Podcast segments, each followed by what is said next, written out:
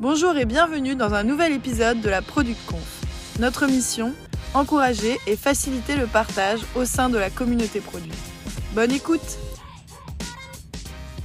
euh, bah, du coup, bienvenue Caroline, bienvenue, euh, bienvenue Thomas, merci pour votre participation euh, à ce LPCX. On va commencer rapidement par, par des petites présentations. Donc Caroline, tu as rejoint les équipes de BAM il y a bientôt 5 ans et demi, où tu es maintenant Chief Product Officer. Euh, tu apprécies particulièrement, évidemment, faire, faire un bon produit et une bonne expérience utilisateur. Et tu puisses principalement ton inspiration, entre autres, dans le lean et le design thinking. Bienvenue, Caroline. Merci. On a également euh, parmi nous euh, Thomas, qui est VP Engineering chez BAM. Ton travail se concentre sur l'accompagnement des équipes BAM pour assurer la livraison et la qualité des applications chez vos clients. Euh, tes sujets favoris sont la navigation et Kotlin, mais aussi apprendre à jouer du ukulélé. Salut Thomas. Merci, salut. Euh, on va entrer directement dans le vif du sujet et on va reprendre un, petit peu euh, la base de ce meetup et on va repartir du titre. donc, comment améliorer son, NPS grâce au no-nav Je pense qu'on est nombreux du coup ce soir à se poser la question euh, qu'est-ce que NoNav Est-ce que vous pouvez nous l'expliquer en quelques mots? Oui, bien sûr. Alors, en fait, le NoNav, c'est un concept de navigation pour les sites web ou applications mobiles qui anticipe les besoins des utilisateurs pour afficher ce dont ils ont besoin, quand ils en ont besoin, sans avoir à naviguer ou à rechercher l'information. Et en fait, pour y arriver, on va se baser sur euh, le contexte des utilisateurs. Euh, je donne un petit exemple concret. Par exemple, Uber, l'application que beaucoup de gens connaissent. Euh, il se base entièrement sur le parcours de réservation d'une course pour afficher les informations. Donc, par exemple, si j'ouvre l'application et que je n'ai pas fait de réservation de course, euh, on va m'afficher euh, le petit formulaire où voulez-vous aller pour réserver ma course. En revanche, si je suis déjà dans le véhicule en train de me rendre chez moi, on ne va pas me réafficher la carte avec le formulaire, on va m'afficher plutôt à quelle heure je vais arriver chez moi et puis possiblement l'itinéraire pour voir si c'est bien le, plus court ou le meilleur. Euh, et, du coup, de cette manière, en fait, euh, ça permet de créer des produits qui anticipent les besoins et euh, ça fait gagner un temps fou aux utilisateurs. Et en plus, ça apporte un petit peu un côté magique, puisque du coup, on va devancer les besoins des utilisateurs en devinant dans quel contexte ils sont. Et du coup, on anticipe leurs besoins. Et tout ça sans passer par une barre de navigation, d'où le nom NoNav. Ok, très clair, merci Caroline. Du coup, est-ce que vous pouvez nous expliquer un petit peu comment vous avez eu l'idée de cette création? Euh, euh, c'était un peu un hasard, en fait. Caro et moi, on arrivé au même constat de deux façons euh, différentes. au constat qu'il y avait un problème dans notre façon de naviguer traditionnelle. Donc, j'ai parlé, je vais parler pour moi comment moi j'ai constaté ça. Je travaillais pour ADA il y a un an de ça. ADA qui est locataire de véhicules connectés. Et on a fait pour eux une application qui permet de louer, verrouiller, déverrouiller des voitures avec, euh, avec son téléphone. Et euh, à n'importe quel moment de, de, nos parcours, il était possible en fait de, de, perdre la connexion au véhicule. Euh, donc nous, on se connecte en Bluetooth au véhicule et pour plein de raisons différentes. Par exemple, l'utilisateur, il a désactivé son Bluetooth, il est, il est, il est, trop loin du véhicule et du coup, ça, ça a cassé la connexion. il est en mode économie d'énergie, du coup, le, le, téléphone arrête d'utiliser euh, le Bluetooth. pour, plein de raisons différentes, en fait, on peut se retrouver, euh, euh, dans, des, problèmes de, du, produit. Et on a dû gérer ce cas-là, ce, cas limite, à plein d'endroits. Et ça, techniquement, a causé des crashs, dans le pire des cas, a causé des navigations vers des pages vides ou, partiellement remplies, avec parfois impossible de faire retour. Donc, on bloquait les gens. Et à partir de ce moment-là, je me suis dit, OK, la façon dont on a techniquement navigué dans un produit, elle n'est pas bonne. Euh, on est trop dans ce mode de pensée, j'ai un bouton, je clique dessus, je vais ailleurs. Et pas assez dans le mode de pensée, euh, euh, mon contexte vient de changer, en fait, ma connectivité vient de changer. Il faut que j'emmène l'utilisateur ailleurs. OK, super. Et du coup, d'un point de vue produit, est-ce que, Caroline, tu peux nous expliquer comment tu es arrivé à ce constat? Ouais. en fait, tout a commencé à peu près il y a un an où j'ai travaillé pour un client qui m'a dit bon bah moi je veux pas de barre de navigation, je trouve ça trop vidéo. Et, en fait, je me suis posé des questions, je me suis dit bon bah vieilli ou pas, c'est pas la question, c'est aujourd'hui comment sont conçus les produits? Et j'ai commencé à regarder euh, ceux qu'on utilise un peu tous les jours. Hein. Airbnb, LinkedIn, Trainline, Instagram, euh, Twitter, WebSNTF. Et en fait, effectivement, ils, utilisent tous une barre de navigation.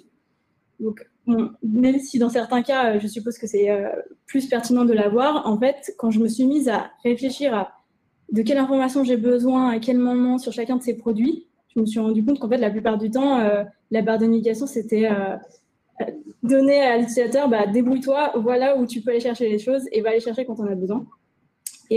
Alors qu'en fait, pour euh, beaucoup de ces produits, on peut euh, deviner euh, si j'ai fait une réservation de train et que c'est l'heure de mon train, on pourrait m'afficher directement mon billet. J'ai pas besoin d'aller le chercher et de faire 10 clics pour trouver le QR code à scanner. ce genre de petites choses, je suppose que ça vous est tous arrivé quand vous prenez votre train. En plus, c'est hyper chiant quand vous faites la queue et qu'il y a tout le monde derrière vous au portique. Enfin, bref, du coup, je me suis dit, bon, en fait, euh, d'où vient ce, phénomène de barre de navigation? Et en fait, je pense que c'est, entre autres, probablement une habitude qu'on prend et probablement les, designers, et, moi la première, hein, bien sûr, parce que quand j'ai fait ce constat-là, euh, si j'ai si eu cette réflexion et cette idée, c'est bien parce qu'avant, je le faisais différemment.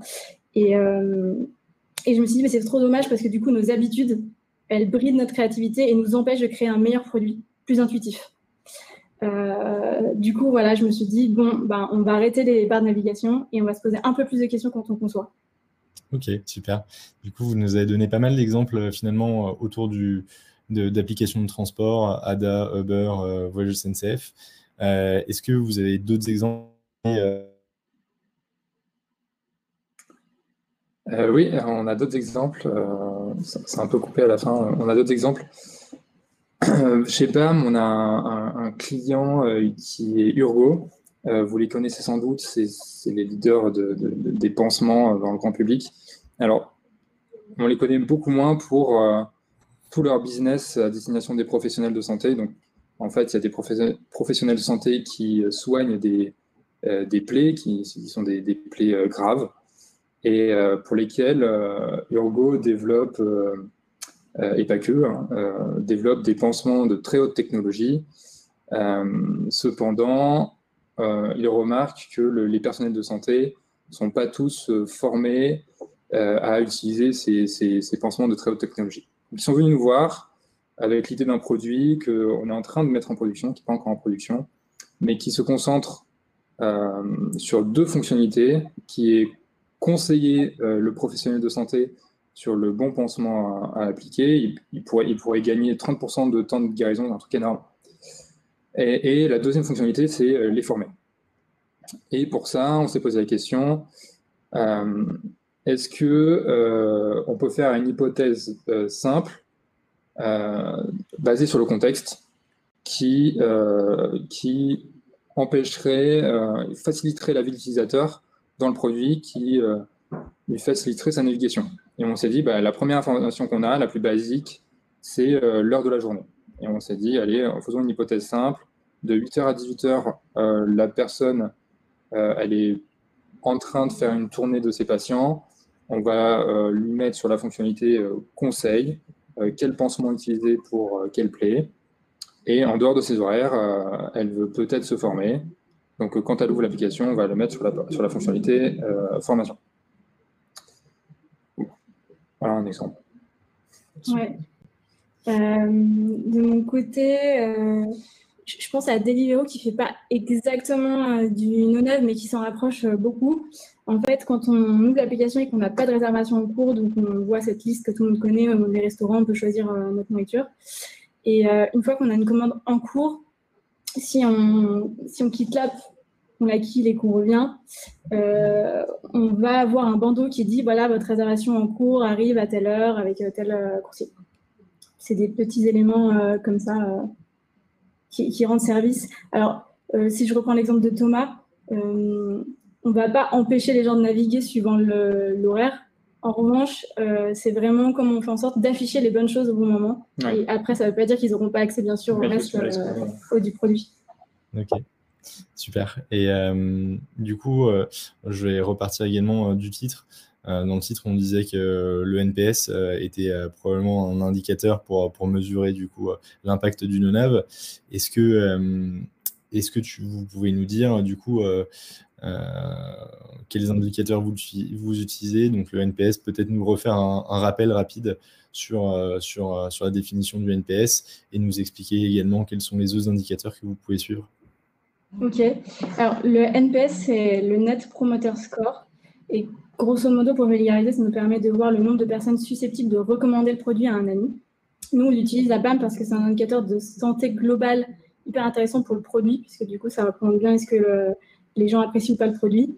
Euh, maintenant, vu qu'il est très global, parce que vous pouvez imaginer qu'il y a d'autres choses que la navigation qui va impacter le, fait qu'on recommande un produit à quelqu'un. Et euh, ce qu'on va utiliser pour cette partie vraiment navigation, euh, côté produit, on peut regarder par exemple le success rate, qui est, pour simplifier, euh, je donne une tâche à mon utilisateur et je regarde s'il arrive à, la réaliser. côté technique, je peux, compléter aussi qu'un des premiers indicateurs qui va être amélioré par une meilleure navigation, c'est le nombre de, bugs. on suit la qualité technique d'un produit avec cet indicateur simple, donc euh, le nombre de crash, euh, le nombre de, problèmes de qualité euh, technique. Ok, super. J'en profite pour faire un petit rappel. Si vous avez des questions, n'hésitez pas à mettre vos questions dans l'onglet questions à droite de votre écran. On les prendra du coup en, fin d'interview dans quelques minutes.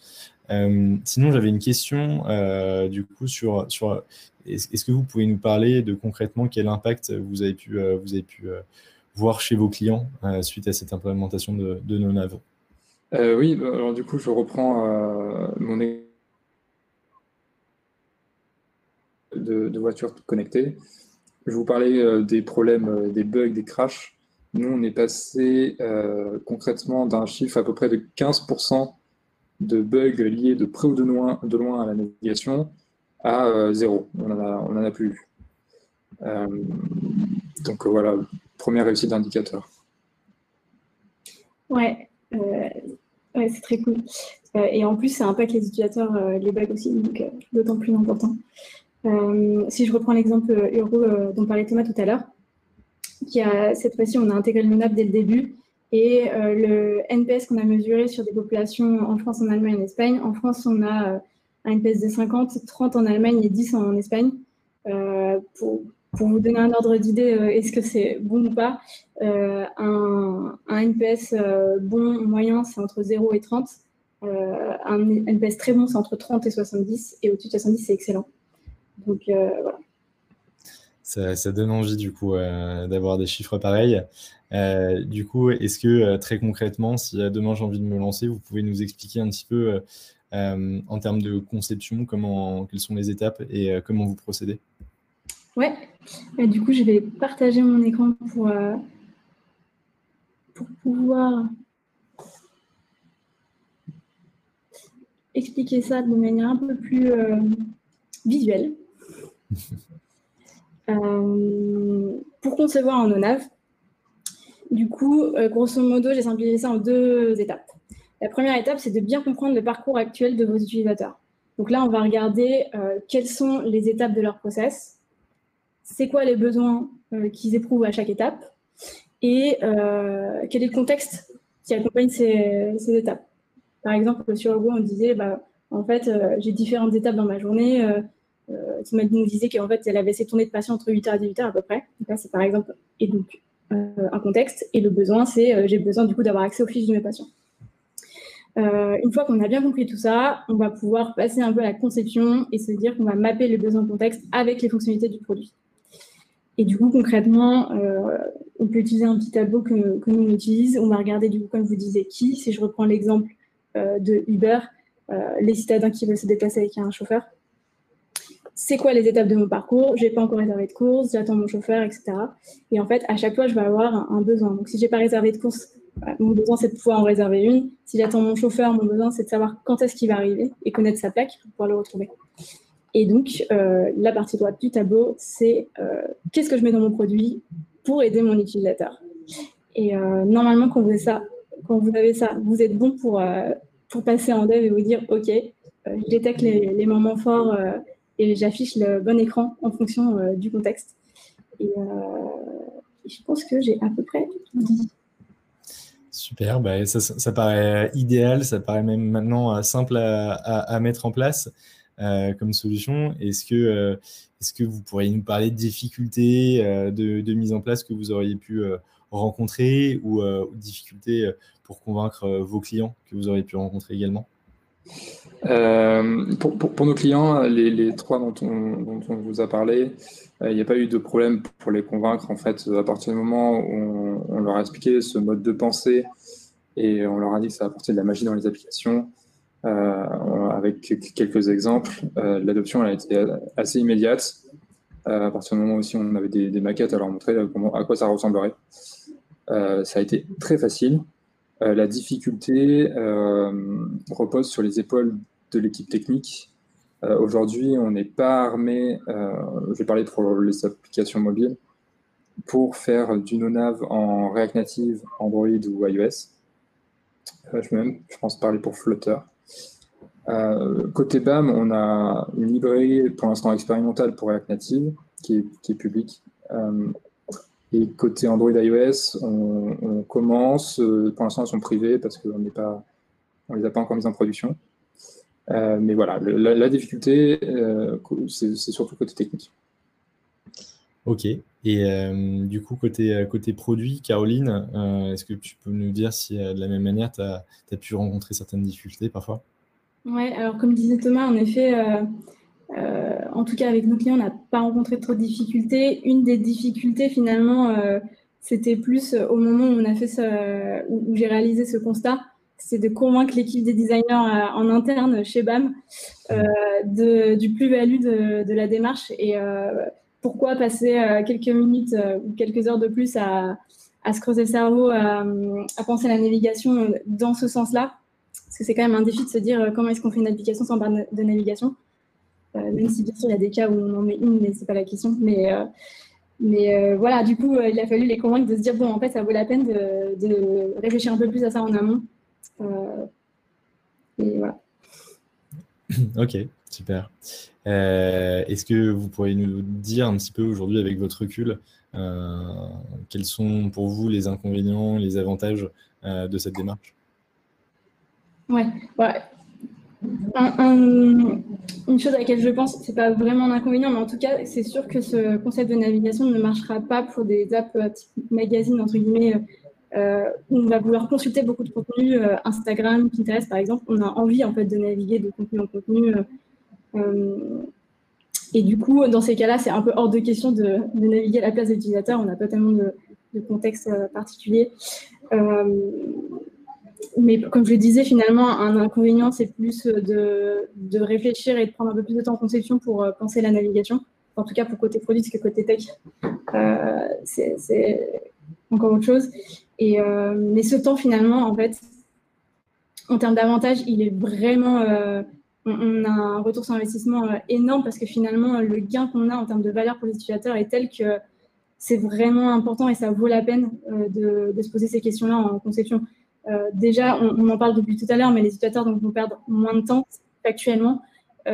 sans parler du côté effet waouh du en fait, vous avez pensé à leurs besoins pour eux, et en fait, vous les avez même devancés parce que du coup, euh, euh, l'utilisateur n'a pas forcément imaginé qu'il euh, il a perdu sa connexion Wi-Fi et du coup, hop, on va le ramener sur le bon écran parce qu'on a deviné qu'il était dans un cas différent. Ça, c'est tous ces petits côtés un peu magiques. Et, surtout aussi, le deuxième avantage, c'est que quand on pense Nona et que du coup, on, se focus sur la feature nécessaire au moment où elle est nécessaire, on n'a plus besoin de cette barre de navigation qui va venir euh, l'air de rien, sur un petit espace, prendre de la place et, euh, et puis du coup un peu brouiller le, la compréhension de l'écran. Parce que quelque part, on nous donne plein de possibilités, alors que finalement, lui, au moment où il met son application, on n'a peut-être vraiment qu'une euh, qui va l'intéresser. Donc ça a vraiment mis en valeur le, le cœur de votre produit. Ok. Et d'un point de vue technique, peut-être que Thomas aussi, tu peux nous parler de ton point de vue des avantages de cette, de cette solution de NoNav euh, techniquement, on est beaucoup plus serein à modifier un flux existant les pages entre elles, elles ont beaucoup moins de liens. Donc, ajouter une page, en supprimer une, en modifier une, ça devient plus facile. Plus facile et euh, moins risqué, en fait. Donc, moins de, plus de qualité. Plus de qualité. Ok. Euh, est-ce que vous auriez, euh, du coup, pour toutes les personnes qui voudraient se lancer euh, ce soir hein, sur, sur le sujet de, la non sur leurs produits, est-ce que vous pourriez un petit peu nous, nous donner les tips, quelques recommandations pour, que vous pourriez nous donner pour, pour lancer se lancer sur, sur du non Oui, tout à fait. Alors, je pense, je pense sera d'accord avec moi que la première astuce, c'est d'aligner tout le monde sur un mode de pensée qui est euh, on, change, la façon de concevoir nos produits. On est très en réaction de, le contexte vient de changer, euh, que ce soit basé sur euh, voilà tout à l'heure je vous ai parlé du temps, l'heure de la journée, mais ça peut être la connectivité, on en a parlé, ça peut être la position exacte parce qu'on a de la géologue ou approximative parce qu'on est connecté à une borne Wi-Fi et on sait à peu près où elle est. Euh, ou euh, sur le statut de quelque chose. Euh, donc, on parlait de Uber, en fait, on a une réservation qui a, un certain statut. pas de résa, on a une résa. on est pendant la course, on est à la fin de la course. Donc, un objet qui est métier. Et cette façon de penser, il faut le partager avec les product owners, avec les designers et avec les techs. si on n'a que, par exemple, les product owners et les designers qui, comprennent cette façon de penser, mais pas les techs, euh, on va retomber dans l'écueil, par exemple, dont je vous ai parlé avec Ada, où euh, techniquement, euh, on aura des problèmes. Ouais, je, suis tout à fait d'accord avec Thomas, en effet. et du coup, pour récapituler, finalement, en effet, s'aligner toute l'équipe, tout profil confondu. Et enfin, comme je le disais tout à l'heure, aller sur le terrain, comprendre à quoi ressemble le parcours actuel de vos utilisateurs, c'est quoi leur contexte, c'est quoi leurs besoins. Et euh, une fois qu'on a ça, c'est là où on va pouvoir euh, faire le mapping entre leurs besoins contexte et qu'est-ce qu'on veut mettre dans le produit. Et avec ça, je pense que vous devriez être OK pour faire du ménage. Cool. Bon, bah, écoutez, merci beaucoup à tous les deux. Je pense que c'est plus clair ce soir. on vous met dans le chat également, du coup, un, les articles pour aller un petit peu plus loin. Et puis, je vais repasser euh, la parole à, Amandine pour euh, les questions que vous avez pu nous poser. Vous pouvez toujours y aller dans l'onglet questions. Euh, vous pouvez également, du coup, voter. il y a un petit vote sur la droite. Voter pour les questions qui, qui vous intéressent le plus. Ben, merci à tous. Merci, Alex. Merci. Merci à vous, Caroline et Thomas, pour toutes ces informations. Alors, on a quelques questions euh, dans l'onglet questions, on va commencer par la première de Maxime, qui nous dit euh, à quel moment, qui nous demande plutôt à quel moment sollicitez-vous l'utilisateur pour obtenir le NPS Très bonne question. Euh, il y a deux manières de, voir les choses. La première, c'est à quel moment dans la conception et le développement du produit. Et la deuxième, c'est à quel moment dans son parcours utilisateur. pour la première partie de la réponse, nous, euh, dès, qu'on a des maquettes cliquables, on va euh, solliciter déjà un premier NPS, même si on sait très bien qu'en fait, entre le moment où l'utilisateur utilise un vrai produit et le moment où il utilise un prototype cliquable, ça n'a rien à voir. Mais ça nous permet déjà d'avoir la température. ensuite, on utilise le NPS en test utilisateur avec un produit développé et aussi pour un produit dans les mains utilisateurs en prod. et du coup, pour répondre à la question dans le parcours utilisateur, on va euh, préférer utiliser une NPS une fois qu'il aura utilisé l'usage principal du produit. Donc, euh, bien évidemment, ça paraît un peu logique, pas, au tout début dès qu'il arrive. Et de préférence, une fois qu'il a utilisé euh, ce, qui est, ce qui fait la, valeur et le cœur du produit, et pas la feature annexe. Hmm. Je, peux, répondre pour, pour Ada à la fin du parcours de location. Euh, donc, une fois qu'on avait fait euh, une réservation, on a déverrouillé la voiture, on est parti en vacances avec et on l'a rendue. À la toute fin de ce parcours, il y a un écran recommanderiez-vous euh, cette application à un ami? Là, dans, dans, le cadre de l'app, on a choisi de répondre avec oui ou non. je sais qu'il y a d'autres produits qui répondent avec une, une, barre sur laquelle on peut noter de 0 à 10. Oui, tout à fait. Doctolib fait ça pour ceux qui ont pris rendez-vous sur. Ça marche. Merci pour la réponse. On a une deuxième question de Nicolas qui nous demande comment s'assurer de ne pas perturber l'expérience utilisateur si au lancement d'une app, on arrive sur une fonctionnalité différente? C'est moins gênant pour Uber, Deliveroo ou un service activement en cours d'utilisation. Mais dans le cas d'Urgo, ce que tu citais euh, Thomas, c'est une autre complexité.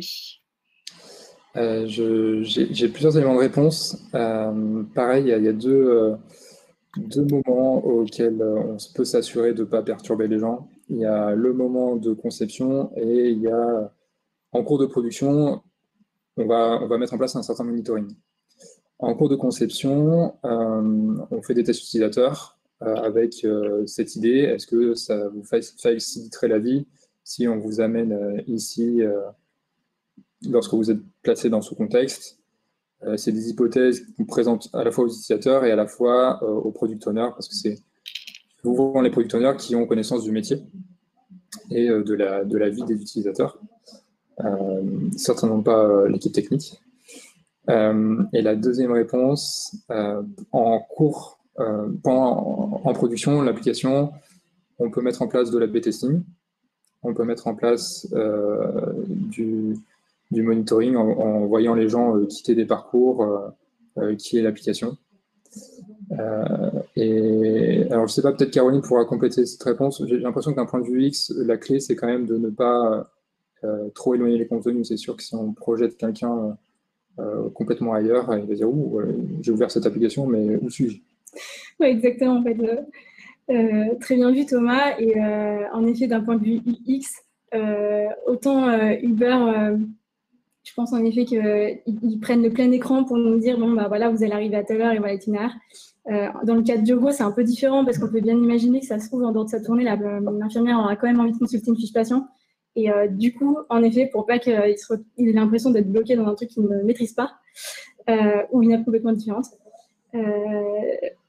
l'écran est différent, c'est-à-dire qu'il y aura quand même, en, vrai, il y a des onglets où on peut choisir euh, formation, euh, je sais je n'ai pas des sur le projet, mais je me souviens qu'il y a une navigation qui affichait quel que soit le moment fort, ce qui fait qu'en fait, il n'est jamais vraiment perdu parce que le header avec la nav est toujours là. Mais par contre, euh, on lui affiche bien le bon contenu au bon moment. Ok, très clair. Merci à tous les deux. On passe à la question de Pierre.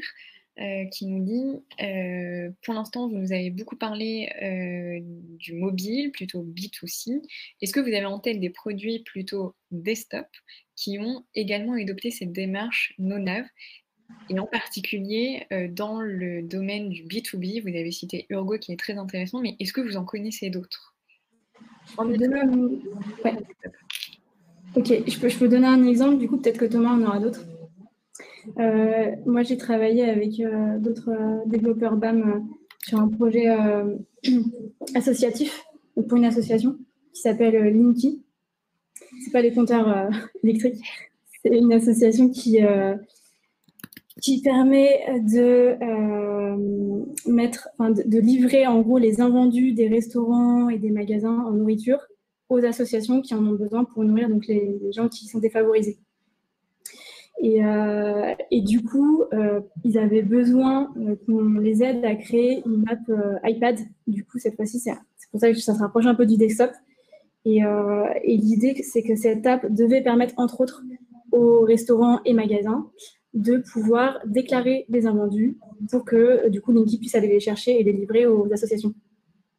Du coup, comment on a fait du nonable là-dessus En fait, le restaurant qui se connecte, il a un dashboard et en fonction euh, du moment de sa journée et du contexte aussi, euh, il ne verra pas les mêmes informations remonter avec la même importance. Typiquement, euh, ce qu'on sait, c'est qu'en général, les restaurants et les magasins déclarent leurs invendus très peu avant la fermeture du magasin.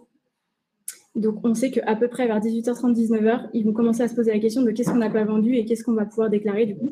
Et euh, du coup, nous, on ne va pas leur demander de faire une déclaration à tout prix euh, en plein milieu de la journée.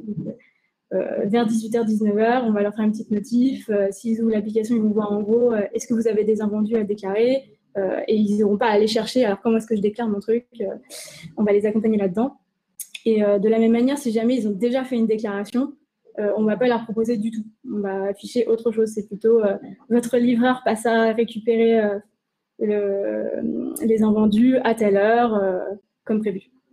Il attend tant de sacs et compagnie. Moi, j'ai l'impression qu'en web, euh, le, le, meilleur ami de la nonav, c'est le composant euh, bannière, quand on met une bannière. encore faut-il que la bannière soit à propos.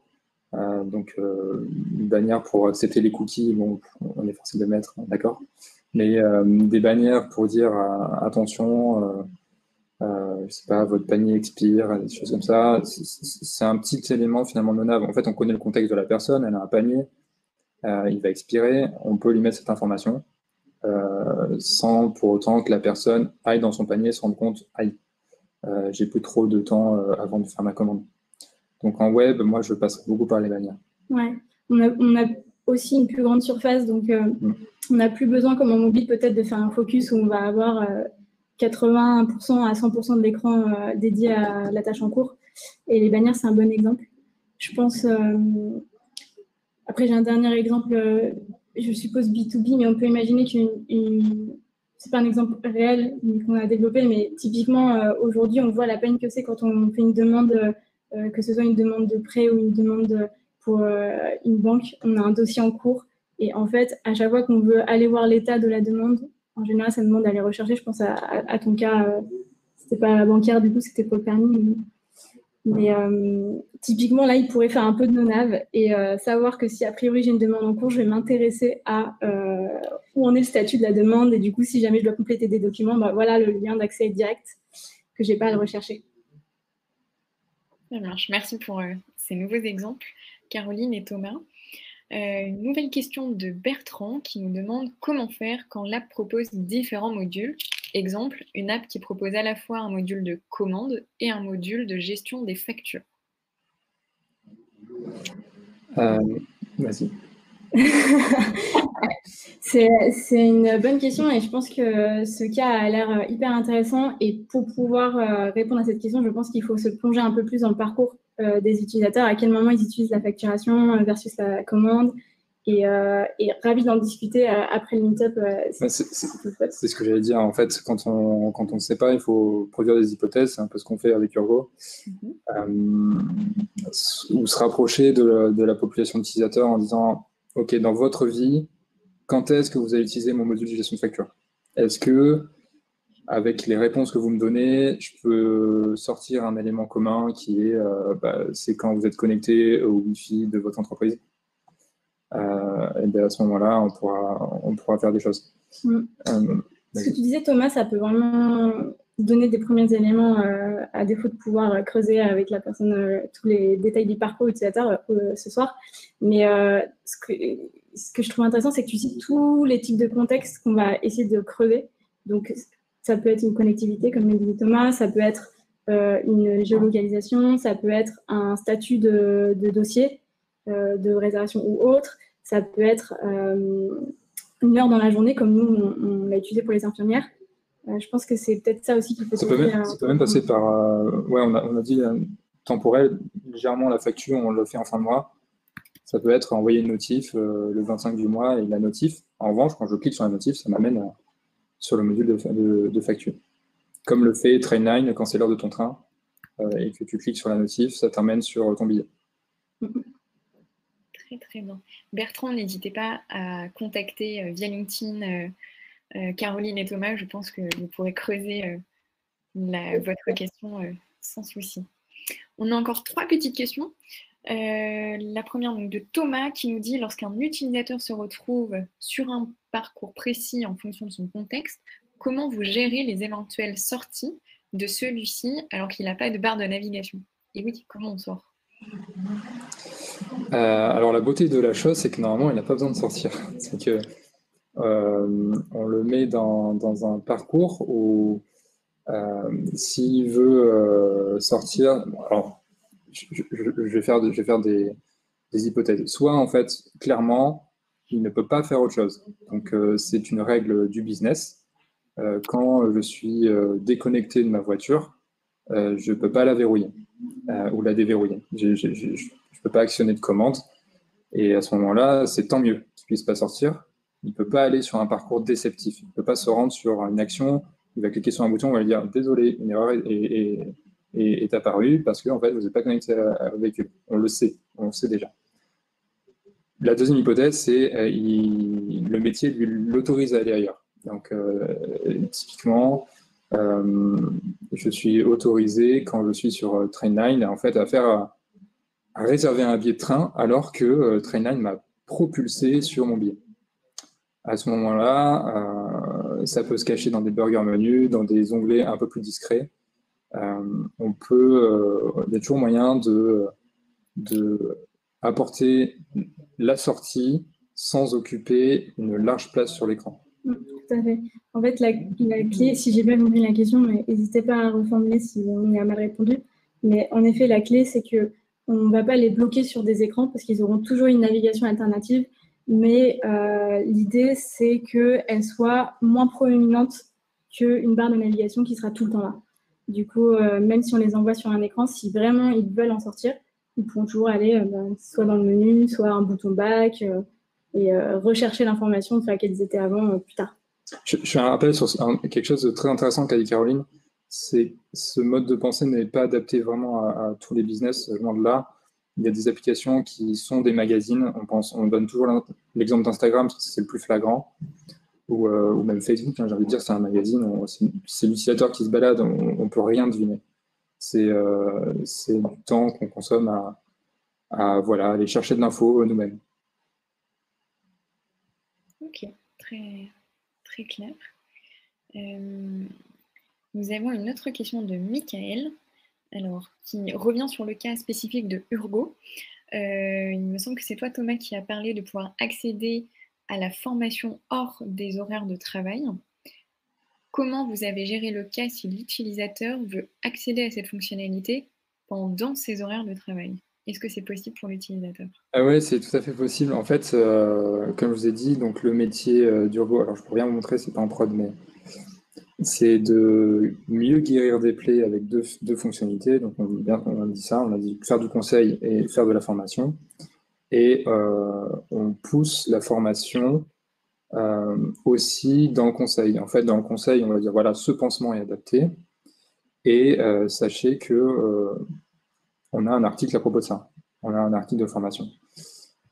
Ah, le lien de cet article nous emmène vers l'autre panneau. Donc il y, a du contenu poussé. et inversement, quand on est dans la formation, on peut revenir sur toute la partie patient, patientèle.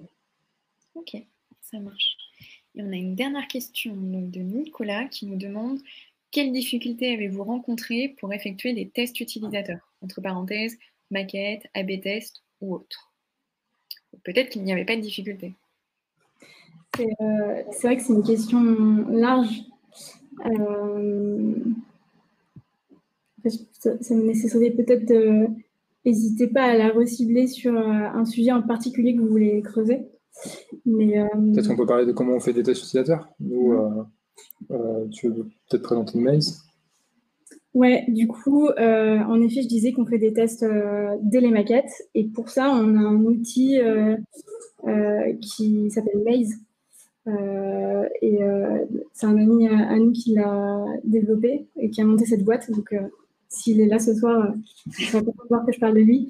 Et cet outil est vraiment très pratique parce que du coup, euh, en gros, il nous permet de, créer des prototypes, que ce soit avec Figma ou d'autres outils hein, euh, de conception, et des uploader sur Maze. Et là, on va pouvoir lui dire, voilà le parcours idéal en fonction de la tâche que cherche à accomplir l'utilisateur.